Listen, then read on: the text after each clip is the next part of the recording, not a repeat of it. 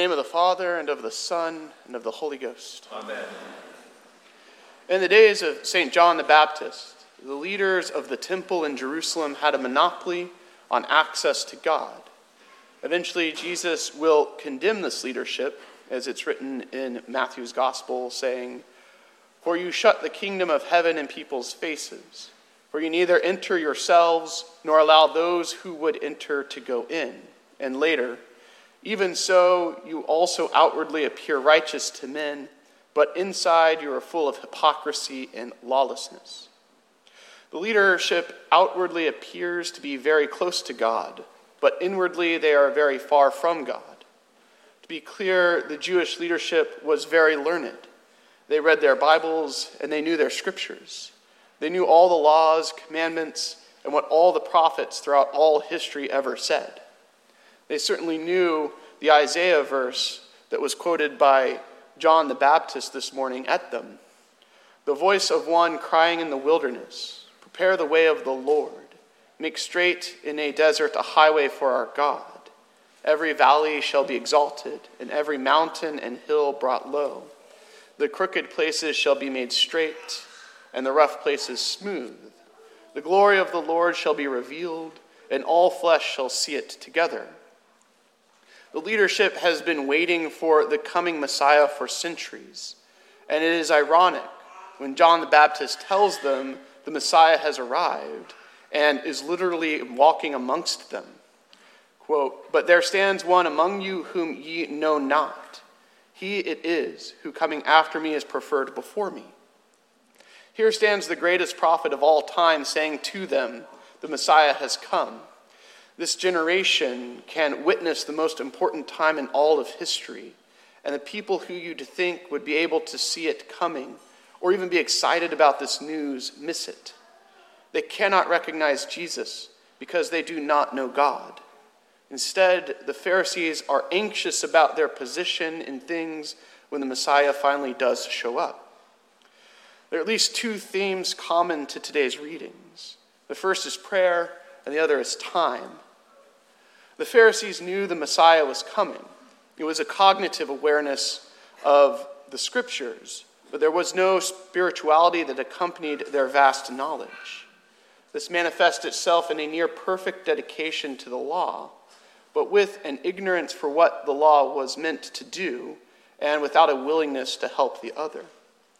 Bishop Scarlet has spoken of this danger of simply doing all the right things without the inward, mature spirituality that comes from prayer and a searching for God.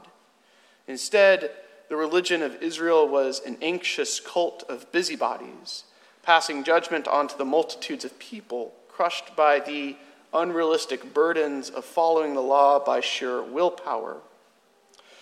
All the while, no one is really learning to connect to God through prayer, and no one is learning how to actually trust God for their needs, but instead being frustrated by trying to keep the commands on their own with no help from God. For centuries, this religion hardened and produced a people that knew the Messiah was coming, but weren't really excited for his arrival. The faithful Israel would have spent the centuries in prayer to God for the sending of the Messiah, and the faithful Israel would have prayed that they would be a worthy people to receive him. This is part of our Advent meditation, to seek God in prayer. The danger for ourselves is that we get too caught up in the anxiety of the season. We become busybodies where the outcomes are more important than actually receiving God in a new way on Christmas. And full disclosure, I have several presents at home to wrap still. So, God is going to come to us, and we must be prepared for his coming. It is too easy to be like ancient Israel, who took it for granted that they would be able to recognize the Messiah when they saw him.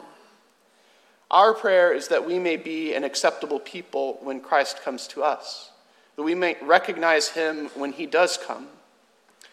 This year, we have the shortest possible Advent.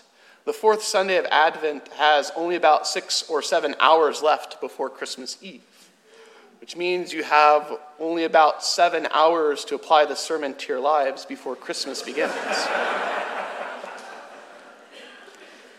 Last year, we had the longest possible Advent, an additional week before Christmas would come.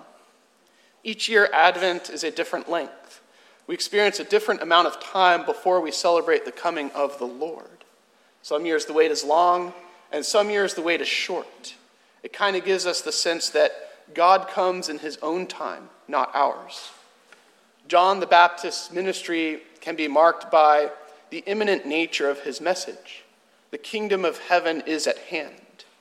Indeed, this immediacy is the key to a few of Jesus' parables, specifically the shrewd manager of Luke sixteen, where the manager finds that he will soon be fired, so he acts quickly, significantly cuts the debts of those who owe the master, so that he may find favor with others when he is out of a job. Jesus praises this manager for his ability to act upon the knowledge that judgment is coming. Saint John the Baptist makes it clear to the Pharisees of today's gospel reading that they do not know the time of their visitation. They have this one last chance to repent and turn toward God. Time is running out for them. It is probably felt to the Pharisees of the day that there were generations of the status quo. No Messiah this year, but there hasn't been a Messiah for centuries, so it's likely there won't be a Messiah in my lifetime. And then all of a sudden, everything changed. God came to his people, not on the people's time, but on God's time. Ancient Israel was not used to sitting and faithfully waiting on God. They were used to acting and relying on their own strength to get things done.